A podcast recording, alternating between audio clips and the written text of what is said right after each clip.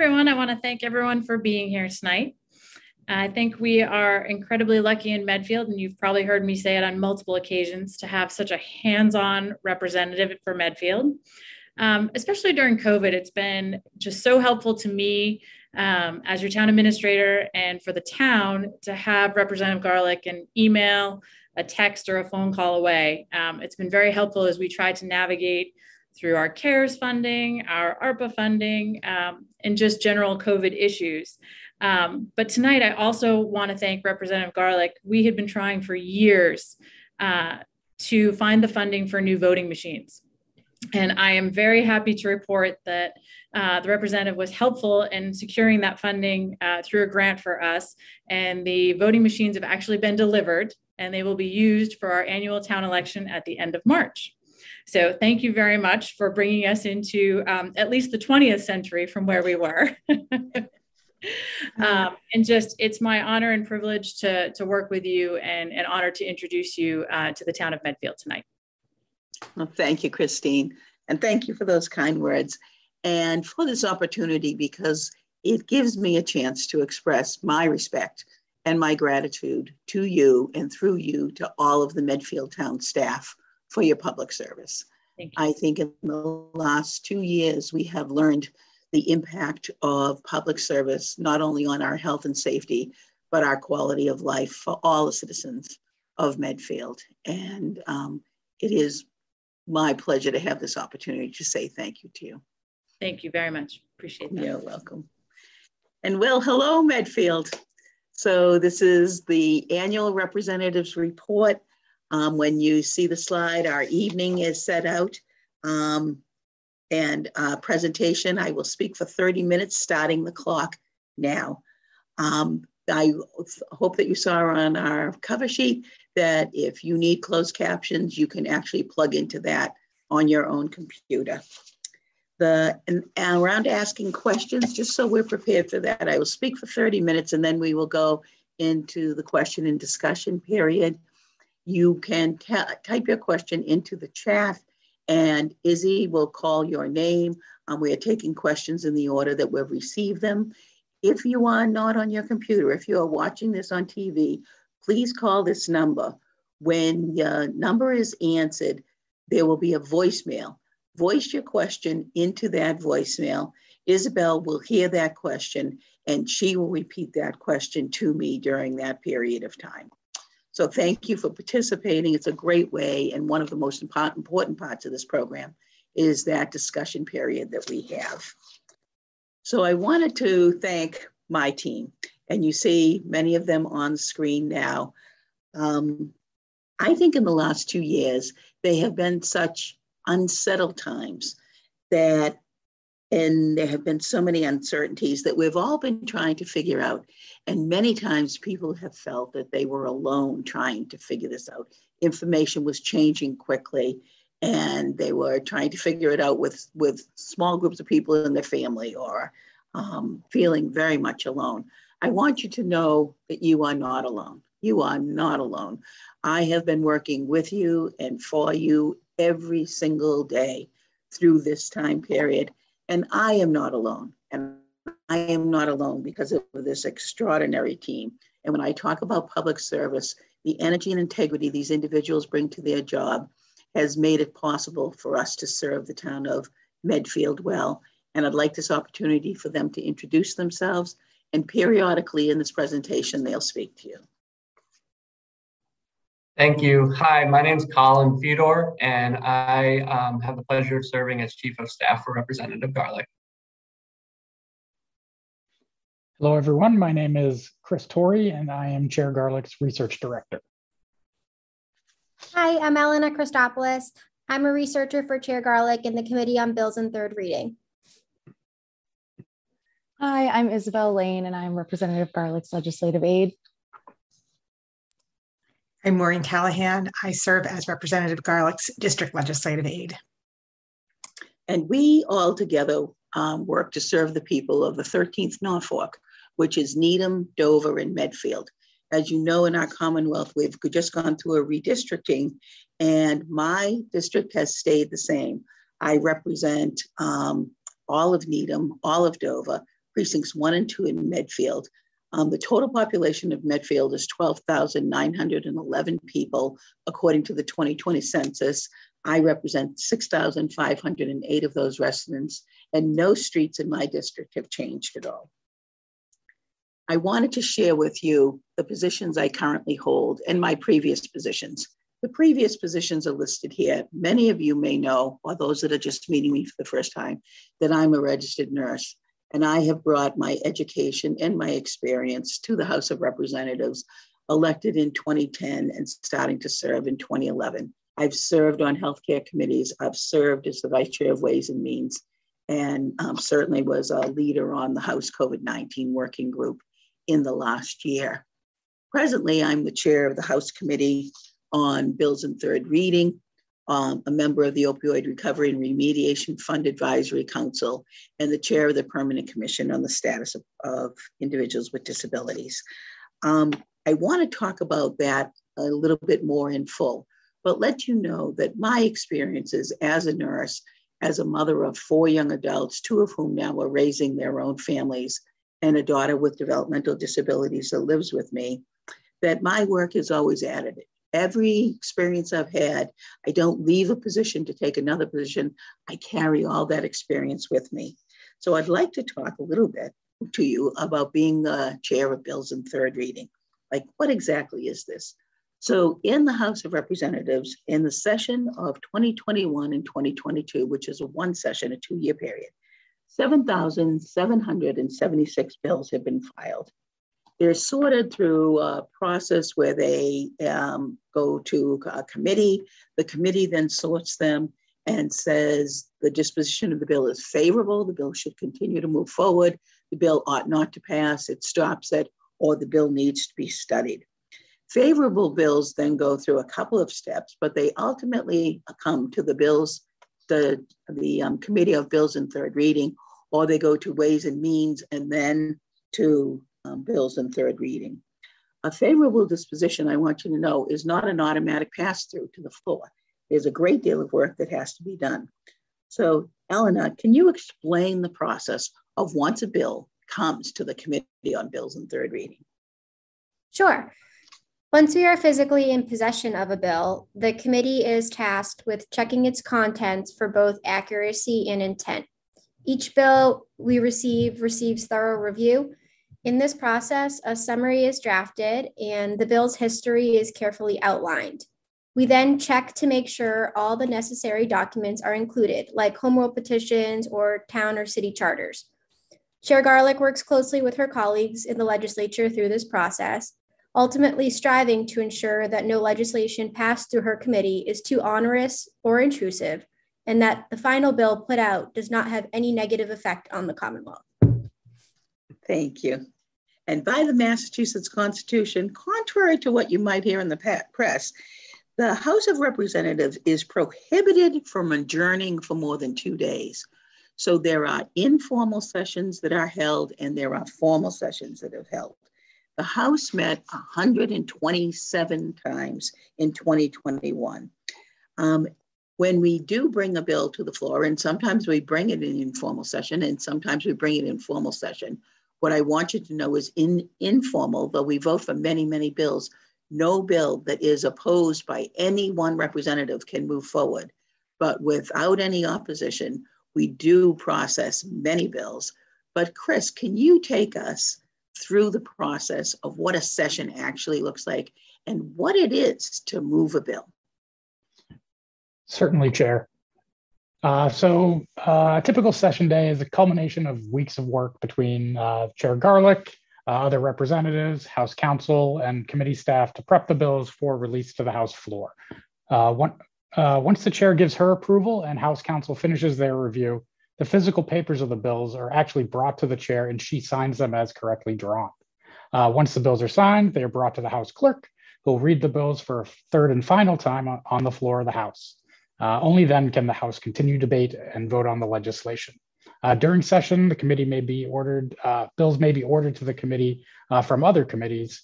Uh, once uh, that happens, we pick those up from the House clerk and we start our process all over again to prep the bills to the, go to the House floor.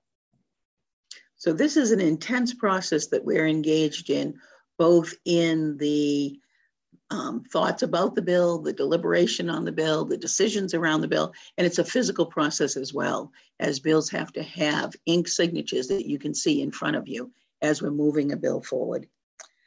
Um, the other issue that I wanted to talk to you about, and that I share a great affinity with Medfield on, is my concern for individuals with disabilities. Um, we have um, seated a commission on the status of person with disabilities through the Law Enforcement Reform Bill. That bill was just a vehicle. It doesn't necessarily connect those two issues. But it gave us an ability to have a permanent, meaning we can have short term and long term goals, and a funded commission, which means that we can have staff so we can do significant work.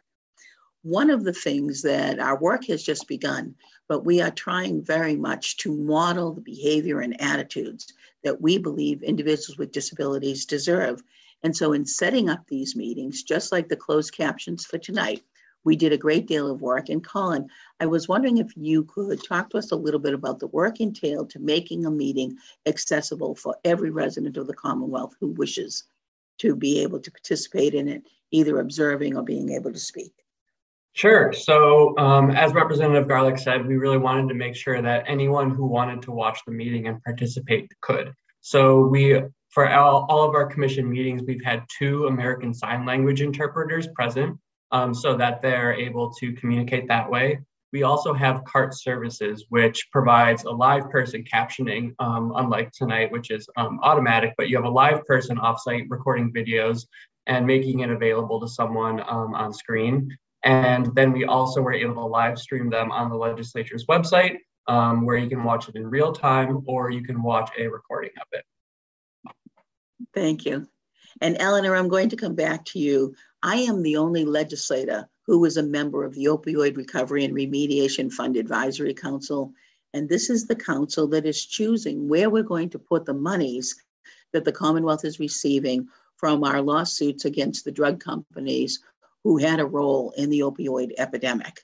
Um, there's uh, four different ways in which we're beginning to um, exercise this money. Eleanor, can you take us through those buckets? Sure. So um, just a month ago, on January 5th, the council approved approximately $10 million in funding to four areas. The first area um, is for expansion of harm reduction services and syringe service programs. The second is increasing access to methadone through mobile methadone programs. The third, strengthening supportive recovery housing. And lastly, the fourth, case management and support through multidisciplinary community outreach teams. Thank you, Elena. And I have been a particular member of this council with a strong focus, certainly on individuals with disabilities.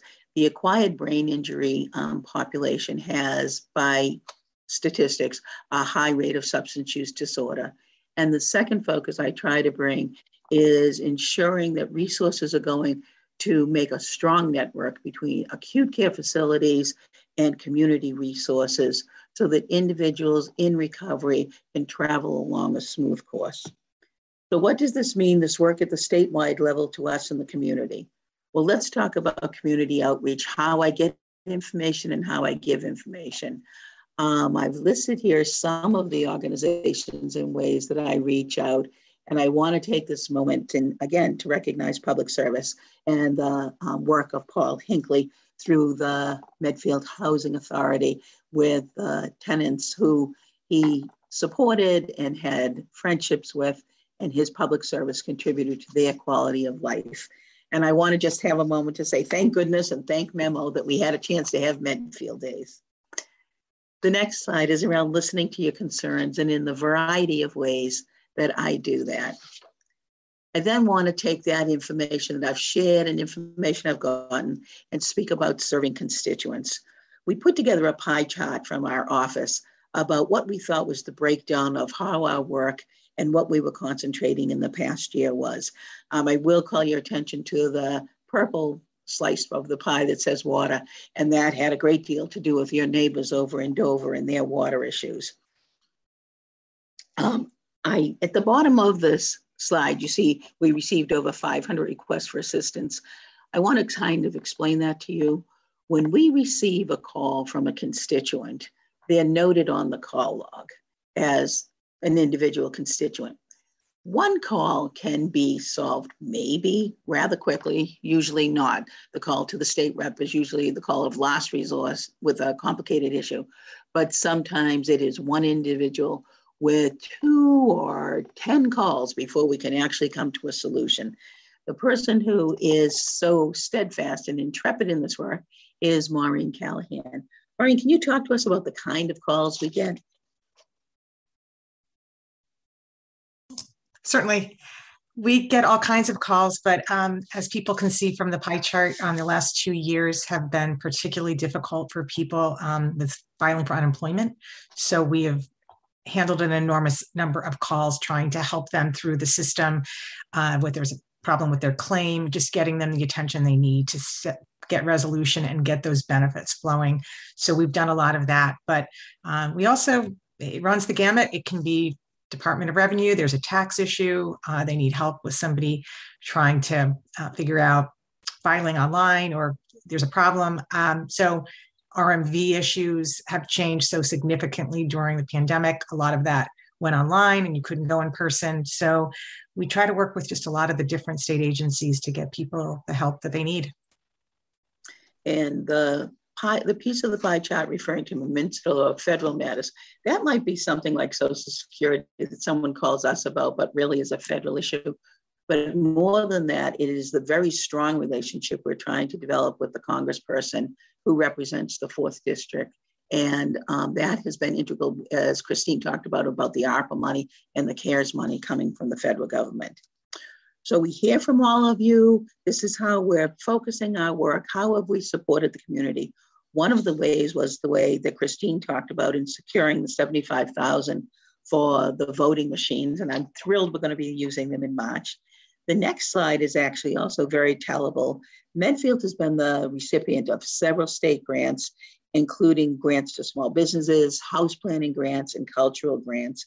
And Medfield also received a shared streets and spaces grant to purchase materials um, around the dining locations when we're in the midst of COVID and looking for outdoor dining. This takes two things to happen. It, it's a very committed town staff um, that is willing to work on these grants. Um, it certainly is a, the support of your legislative delegation, and Medfield has done an extraordinary job in securing resources. Medfield has also done an extraordinary job on vaccines, boosters, and testing. And I just want to give kudos to the Medfield residents. This is one of the highest rates of vaccination in the Commonwealth. And the Medfield Board of Health, Capsy Thompson from the Medfield Public School um, nurse leader, parent volunteers like Liz Sandeman, the new public health nurse, Brenda Haley, have all contributed.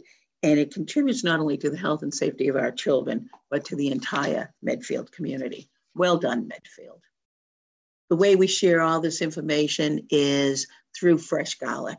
Fresh Garlic is um, a way in the pandemic, we were putting out daily um, newsletters during the pandemic. When we got to the summer of 2020, we then went to twice a week emails, and now we are doing one email a week. We have put out 81 constant contact emails just in 2021 alone. We've done more than 70 issues of Fresh Garlic. I wanted to talk to Isabel. Isabel Izzy is the person who helps us. The Fresh Garlic is a personal note, and then it's information from towns in the district, and then statewide information. So Izzy, how do you decide what information for the towns and from the state needs to be shared? So a lot of the information we get is sent directly to us from the state and state agencies.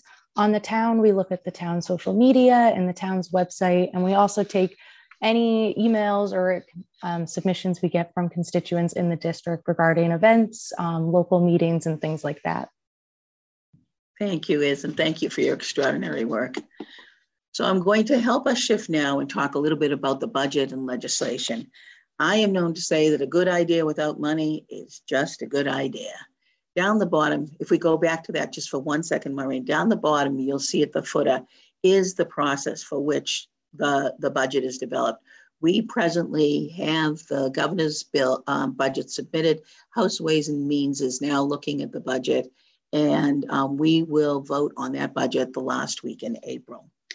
So the FY22 budget was $47.6 billion.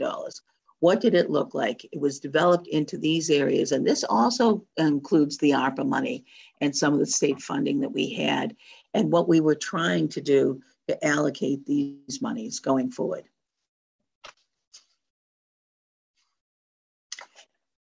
For us in for the state budget and for the people of Medfield, I thought you'd be very interested in knowing that $608 million was exercised for mental health services um, around the environment and the ways that we were dealing with many of the um, climate change issues. You'll see monies here.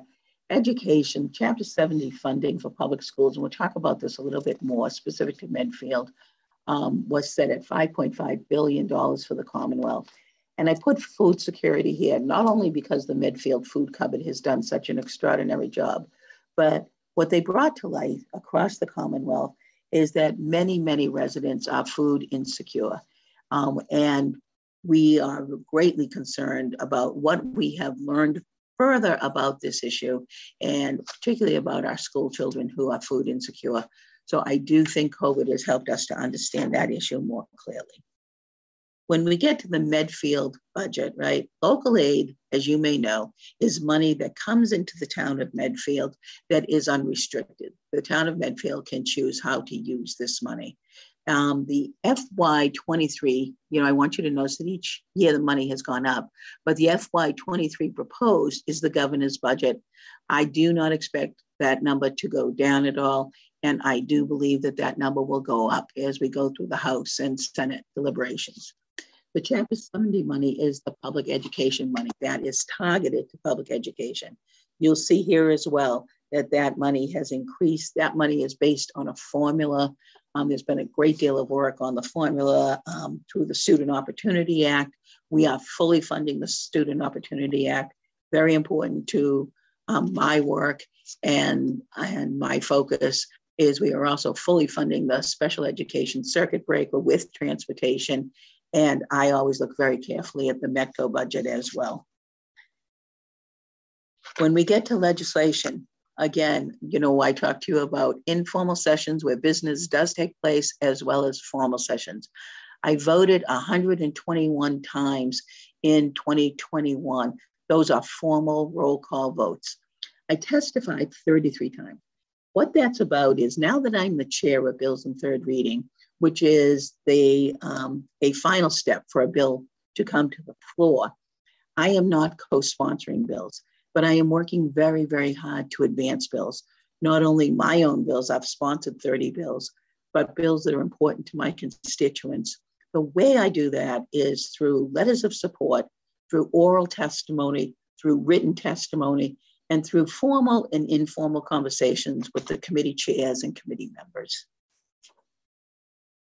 So what are those issues that I'd like to talk to you about on the 30 bills that I have sponsored? Let me highlight just five to you and tell you how we're doing with that.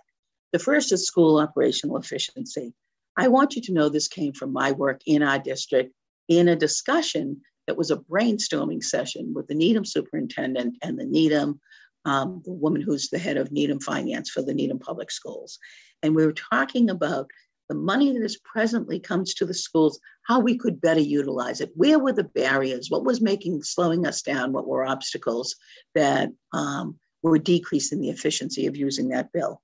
We looped in the superintendents of Dover and Medfield right away, and Jeff Marsden came into that meeting. And now, in our second session of trying to pass this bill, we have the support of superintendents right across the Commonwealth and today I was on a call with the Mass Association of the School Business Offices who are in full support of this bill. This is a nuts and bolts bill. There's, there's nothing thrilling about this, but it gives us greater flexibility and efficiency to the school budget. And it's consistent, it makes consistency between the way we can purchase things now and the way we're trying to meet learning needs going forward. The second bill is the Veteran Survivors Benefits, which I was working on again today, hoping to maybe get into a bill that I'm looking at soon. But this bill came with from a discussion with the local veterans at the VFW post. And what the veterans were aware of is there's a disconnect between the federal definition of disability and who can receive an annuity benefit, a death benefit when a disabled veteran dies, between the federal government and the state. And that the present annuity that um, a loved one receives, a one time annuity benefit, is $2,000 in Massachusetts today. That has that number has not increased in 17 years. This bill tries to fix those definitions, tries to increase the annuity. Workplace violence is something when I said I bring my education and experience forward with me as a nurse who's worked in healthcare facilities, union, non-union, community, rural, and large urban acute care facilities. Workplace violence has been prevalent always in healthcare facilities. COVID has exacerbated that issue. Statistics tell us that over 1 million people working in healthcare facilities, whether you're a nurse, a doctor, the x ray tech, the phlebotomist, the transport person, or in custodial services, there you can be a victim of workplace violence.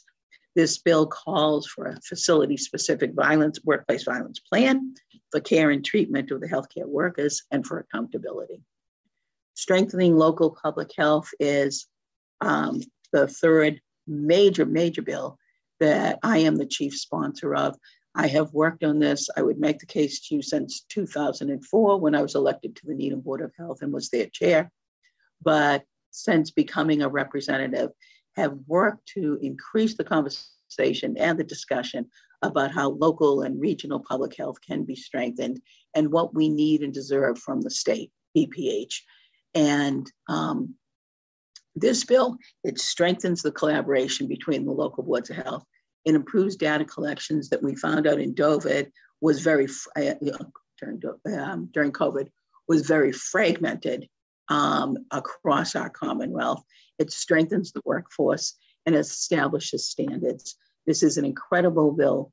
In one session, we seated the commission, we got the recommendations, we did the first SAFE bill, that's what we're calling it, which is the State Action Plan for Public Health Excellence. This is the second iteration of that bill. And I am the chief sponsor for Medicare for All. We need to always have on the front burner our conversations about healthcare in Massachusetts. We have been a leader in the country, but it is undeniable that we see that resources that are needed for direct care patient services are expended in administrative ways that are redundant, that are overwhelming. We can do better with the money we have for healthcare. We can give healthcare that is accessible and affordable to all residents, and we can be a leader in this nation the key legislative actions on a broader um, plane that I have worked on in 2021 is um, around the lot of discussion around the American Rescue Plan Act, and that's called the ARPA funding, right? That was the big money that the state got from the federal government. I voted on a genocide education bill, vitally important. You know, this bill had been in process for several sessions. And with many people that were advocating for it, it became urgent when the Commonwealth witnessed the Duxbury football system, um, the football team, and the blatant anti Semitism that was um, in some way accepted and condoned by that football staff. And we knew then that there was the urgency for this bill was now we have seen anti Semitism across the entire Commonwealth. The information around genocide education, whether we're talking about the Holocaust or we're talking about the Armenian Holocaust or what, what's happening currently in the world today, will help all of our students. If you don't know your history, then you're doomed to repeat it. The bill on student nutrition um, goes back to the issue around food insecurity. And um, this is um, legislation that contributes to making sure that students have students that need food will have food and there will be no social shaming of those individuals. The healthcare market review we talked about these big systems not crowding out our smaller community hospitals and our networks. Redistricting we've all lived through that time and we still know some of that work is happening. The covid-19 paid sick leave i want you to know is not only for individuals who have experienced COVID and their need for themselves and their families, but also to support small businesses. And the Voting Rights and Election Security Bill, I have voted on this bill. I am proud of Massachusetts history and our work to advance voting rights, and the bill is currently in conference committee. So around accomplishments and building a stronger um, Commonwealth, I want you to know what should we be thinking about in 2022. Um, on your right-hand side, you will see the issues that are foremost that I believe we will be discussing and that we need to be discussing moving forward. Um, one of those that is the workforce.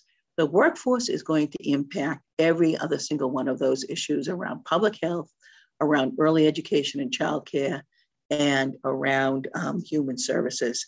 Human services is so fragmented now. I'm deeply concerned for the most vulnerable people in our Commonwealth who um, need to be served by a strong workforce or who would like to join a workforce and cannot do that presently.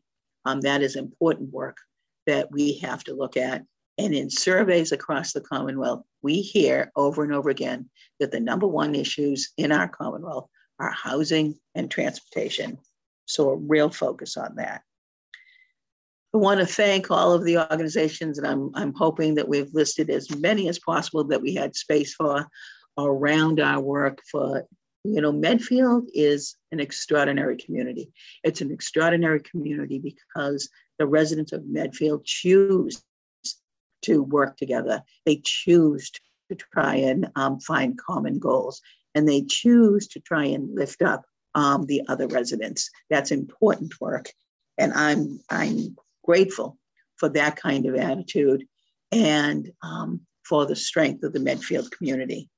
And I want to thank Medfield TV. I don't think we can understate in any way the role that Medfield TV has played in keeping us communicating with each other, keeping us aware of what's going on in the community, and helping us to advance the conversations we should be having to have the kind of community we have. And finally, I want to be sure that you know how to contact me. And um, I want to hear from you. I hope you know that I want to hear from you if you have a concern. I want to hear if you have an issue. I want to hear if you have an interest. And I want to hear just how things are really going for you. It informs my work every single day. I want to thank you. It is it is an honor to be the state representative for precincts one and two in Medfield and in my heart for the entire town of Medfield. We now want to go on to this question period. And if you felt like I was going through this quickly, it was because I was going through this quickly.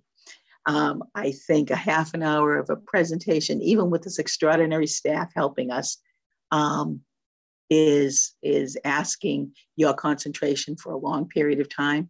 And I do believe that the purpose of this time is so that I can also hear from you. Just to repeat the way we're going to address questions, if you have written questions in the chat, Izzy will call your name and you can state your question to me. If you were on the telephone and called in a question, Izzy will read that question and we will take the questions as we have received them. So Izzy, I turn this over to you. Wonderful. So our first question will be from Dave Sherman. Hey, Dave. Let's see. Hi there. I believe I am now unmuted. Is that correct? You are unmuted and I hear your voice, Dave. Hi there. Um, Hi. Um, so what's the status of the states addressing reverse triage crisis standards of care beyond that October 20 draft? And where's the re relevant uh, legis legislative committee on investigating it?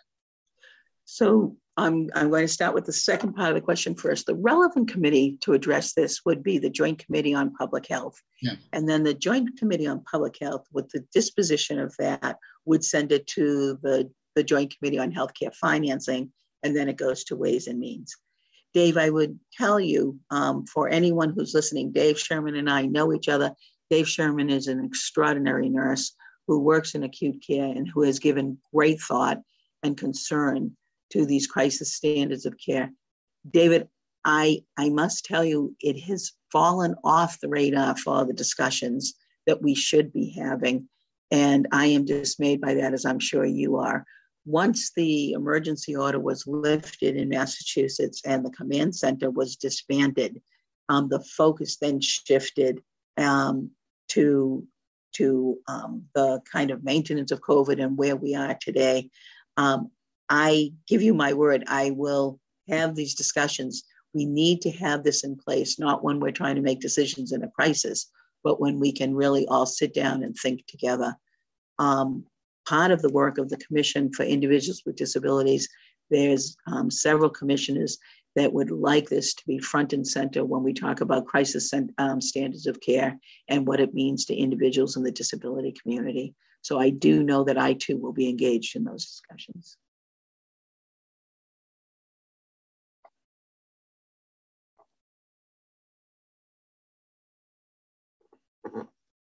Izzy? So we do not have any further questions yet. So if you do have any questions, please type them in the chat for us. And so by my clock, it is 7.36. I'm going to give us three minutes to see if anybody would like to put a question in the chat. This really is a, a very valuable part of our time together tonight.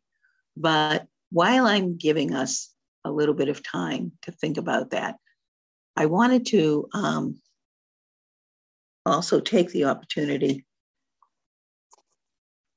to, to talk about um, some of the issues that are on my mind that pertain to our town and how we're going to move forward.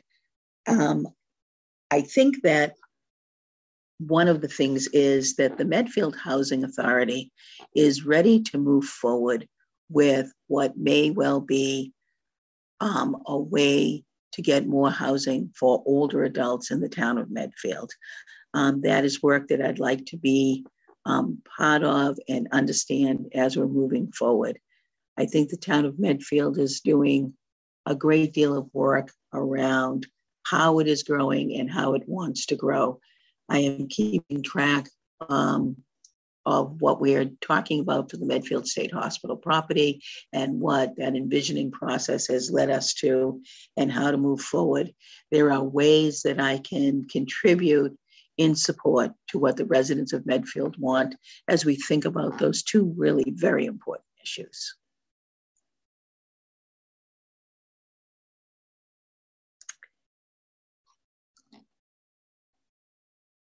Hi, Carol Reed. We ha- I'm getting a message from Carol Reed that says, thank you very much, Rep. Garlick. Can you expand on the water efforts around Dover? So I would like to do that. And um, if Izzy would like to bring Carol Reed on, maybe Carol could talk to us a little bit about Medfield's work related to the COVID pandemic. But the issue in Dover is um, there are, all of Dover is served by private wells. There is a certain group of residents that were served by a small water company that was called Colonial Water. That company has now been bought by a larger company. In the two years during the pandemic, Dover, those residents, about 130 households, um, had an E. coli contamination in their wells.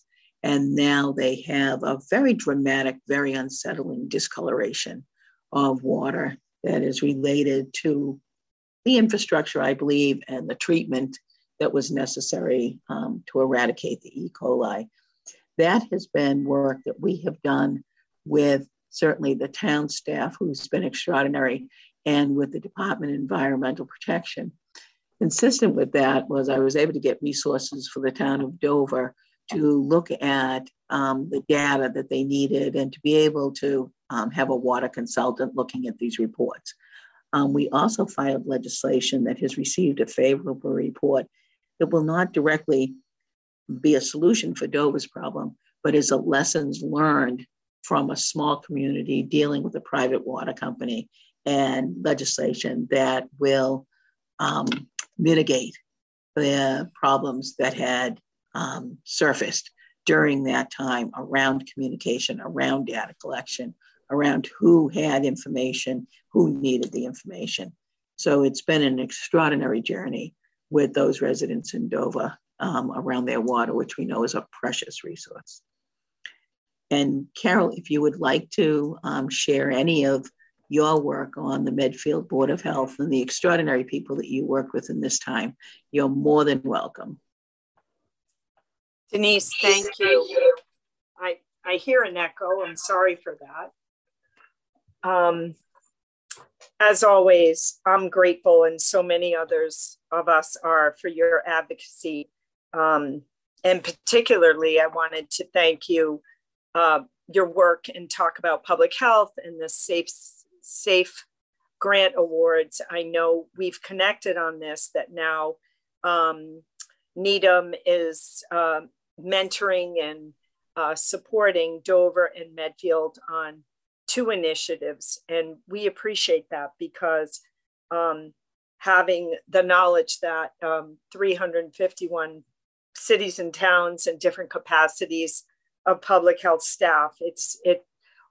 We appreciate that, and um, the fact that that your district um, can be beneficiaries of that. And our wonderful new public health nurse, Brenda Healy, that you mentioned, is certainly glad about that with the support that she got with the COVID uh, contact tracing this fall with, with that. And then the second part of the other funding will start uh, to gear up with staffing and as you talked about, workforce development. But um, our Board of Health, I'm one of a five person team. And I appreciate that you mentioned Kathy Thompson, who's a life you know 40 year resident of medfield who really uh, kathy as as our school nurse leader really supported the town um, through covid with uh, contact tracing and case guidance um, in so many ways because our capacity uh, was limited so we have a diverse and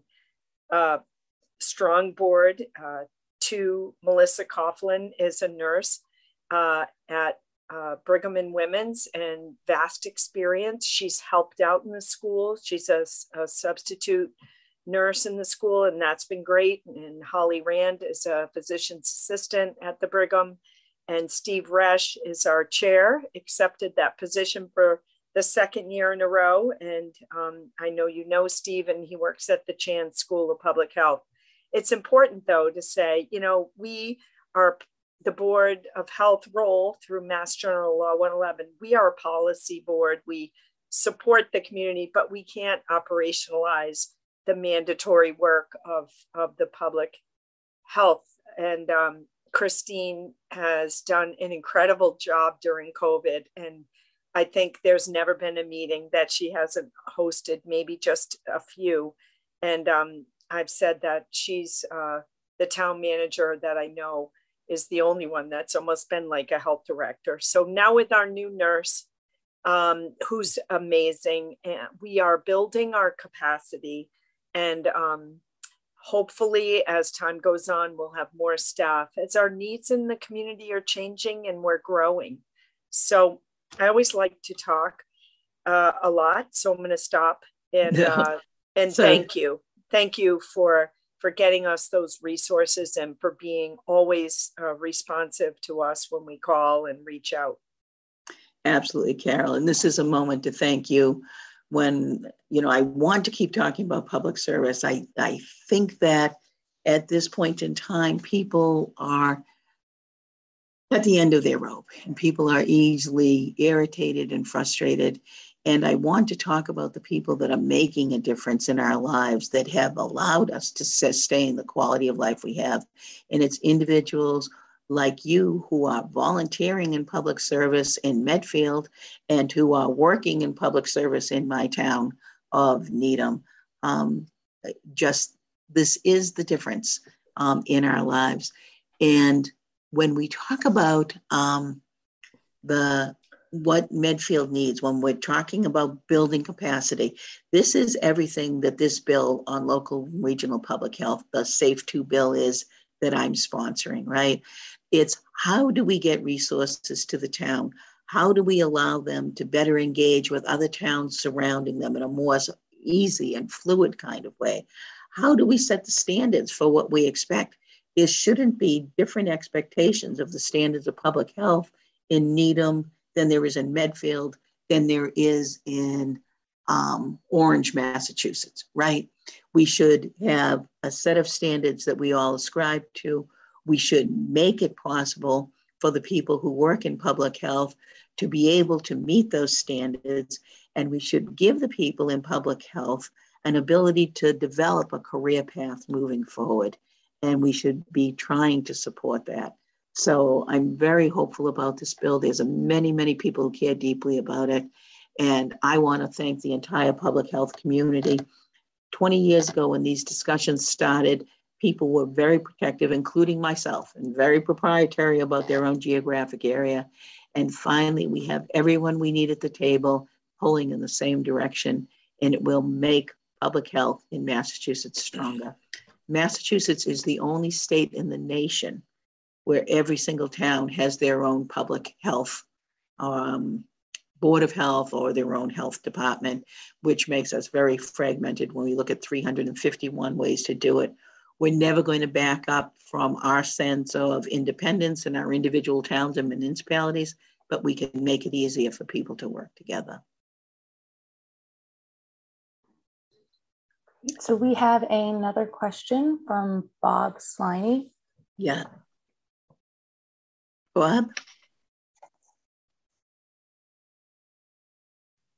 Yeah, the question I had, uh, Representative, was just on the uh, on the minimal growth that's been that the town has received in state aid over the past three years, as demonstrated. Um, it's in not proportionate with other towns. Is there any recourse to that, or?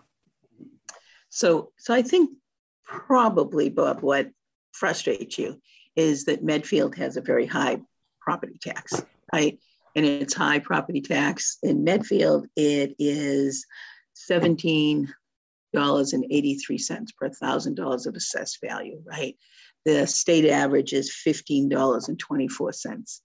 Medfield is in a difficult position because we don't have a commercial base per se. And um, for any commercial base we do have, we don't have a split tax rate like we do um, certainly in Needham.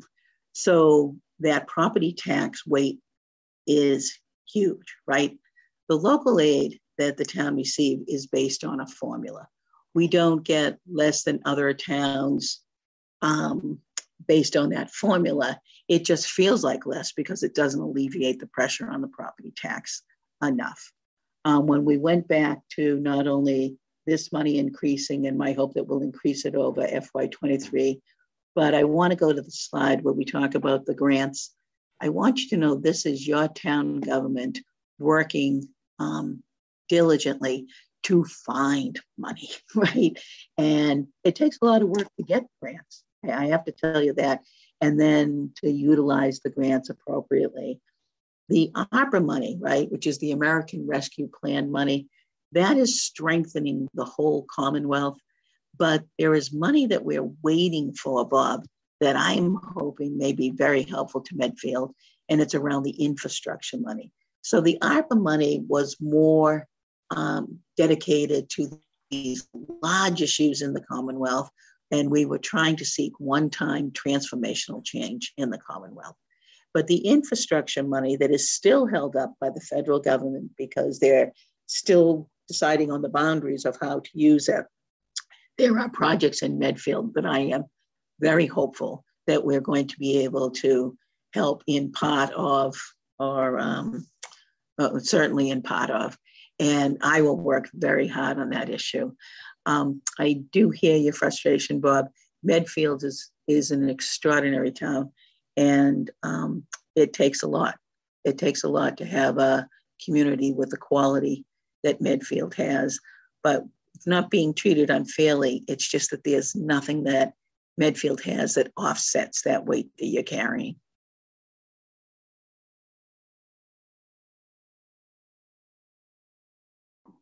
At this moment, we have no further questions. All right. So by my clock, it's 7.49, which means people that came to this presentation and thinking it might be an hour are getting the gift of 11 minutes. And these days, there is no more gift, more, no more precious gift than the gift of time. I want to thank you very much for being here tonight. I want to thank Medfield TV, the people who are here with us in this format, the people who are watching on television, the people who may see it at a different time. It is being live streamed on YouTube. For anyone who is participating as an active citizen who wants to know more about their town government, who wants to know more about the relationship with the state, who wants to feel like they personally know the person that they have elected is representing them, and that that person that you have sent to do a job feels accountable and is reporting back to you every single year. I thank you for being here, and I thank you for everything that you all are doing.